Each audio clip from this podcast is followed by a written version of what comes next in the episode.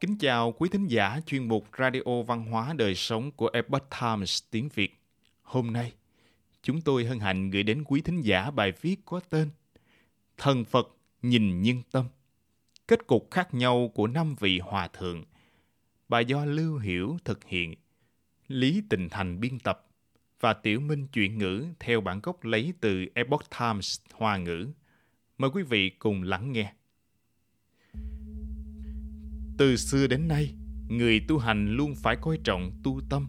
Nếu mang đủ loại niệm đầu không thuần tình trong tâm, kết quả cuối cùng sẽ như thế nào? Có một câu chuyện được sử sách ghi lại nhằm kể cho mọi người được rõ. Thời Nguyên Ngụy, tức Bắc Ngụy, tại chùa Sùng Chân, trong thành Lạc Dương có vị hòa thượng Huệ Ngưng. Sau khi chết 7 ngày thì sống lại. Về nguyên nhân, ông nói cho mọi người rằng Diêm La Vương khi tra duyệt hồ sơ vụ án, phát hiện đã lấy sai tên người nên thả cho ta trở về. Hòa thượng Huệ Ngưng còn kể lại tỉ mỉ những chuyện xảy ra trong bảy ngày đó. Lúc ấy cùng với Hòa thượng Huệ Ngưng còn có năm vị hòa thượng khác bị Diêm Vương xét xử. Một vị hòa thượng trí thánh ở chùa Bảo Minh bởi vì tọa thiền tu hành khắc khổ được lên thiên quốc một vị nữa là Hòa Thượng Đạo Phẩm ở chùa Bàn Nhược, bởi vì có thể tụng thuộc 40 cuốn kinh Niết Bàn, tuân theo đó mà tu hành cũng được lên thiên quốc. Vị thứ ba là Hòa Thượng Đàm Mô Nhất ở chùa Dung Giác. Ông có thể giảng hai cuốn Kinh Hoa Nghiêm và Niết Bàn. Những người nghe giảng có trên ngàn người. Thế nhưng, Diêm Vương nhìn thấu rõ hết thảy và phán rằng Người giảng kinh nhưng trong tâm luôn nghĩ người khác sao có thể so sánh với mình, lấy thái độ kiêu ngạo đối đãi với vạn vật. Đây là một trong những thứ không tốt của hòa thượng.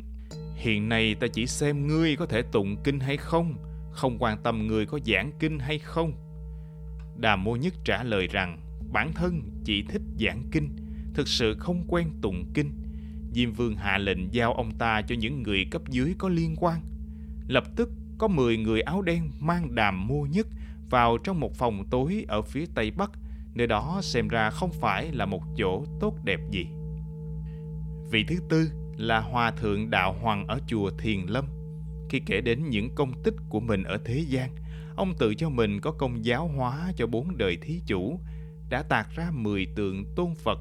Ông vốn cho rằng bằng những thứ này thì mình có thể được lên thiên quốc. Không ngờ Diêm Vương lại nói Người xuất gia nhất định chuyên tâm thủ đạo, toàn tâm toàn ý ngồi thiền tụng kinh, không màng sự tình thế nhân, không làm việc hữu vi. Người mặc dù đã tạc tượng Phật, nhưng mục đích là muốn lấy được tiền tài của người khác. Đã lấy được tiền tài sẽ sinh ra lòng tham. Đã có lòng tham chính là chưa trừ bỏ được tam độc, tham, sân, si. Chưa trừ bỏ được tam độc thì vẫn còn tất cả phiền não ông ta cũng bị giao cho những người có liên quan, bị đưa vào một gian phòng tối. Vị thứ năm là Hòa Thượng Bảo Minh ở chùa Linh Giác.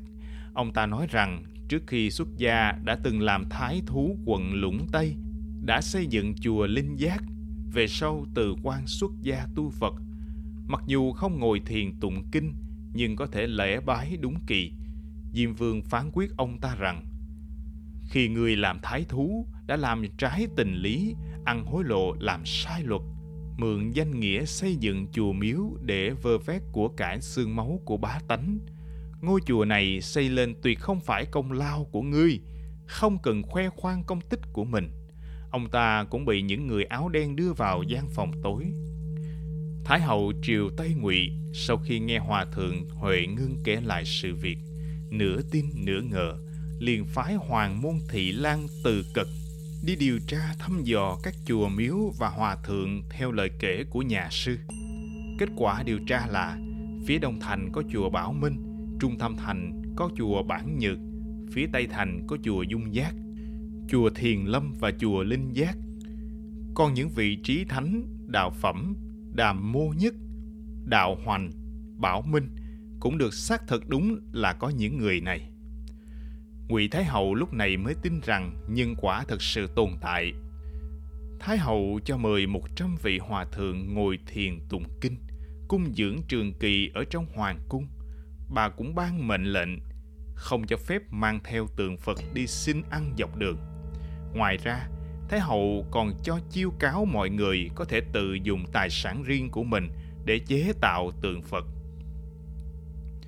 Hòa thượng Huệ ngưng đi vào núi Bạch Lộc ẩn cư tu hành. Cũng bắt đầu từ đó, các hòa thượng trong kinh hành đều chuyên tâm ngồi thiền tụng kinh, tăng cường tu hành bản thân. Câu chuyện này kỳ thực là để đánh thức người tu hành ở thế gian. Tu hành thì phải coi việc đề cao bản thân là điều trọng yếu. Bất kỳ sự việc hữu vi nào đều như bọt nước hư ảo, thần Phật chỉ nhìn lòng người. Quý thính giả thân mến, chuyên mục Radio Văn hóa Đời Sống của Epoch Times tiếng Việt đến đây là hết. Để đọc các bài viết khác của chúng tôi, quý vị có thể truy cập vào trang web itviet.com. Cảm ơn quý vị đã lắng nghe, quan tâm và đăng ký kênh. Chào tạm biệt và hẹn gặp lại quý vị trong chương trình lần sau. Kính chúc mọi điều bình an và tốt lành đến quý vị cùng người thân.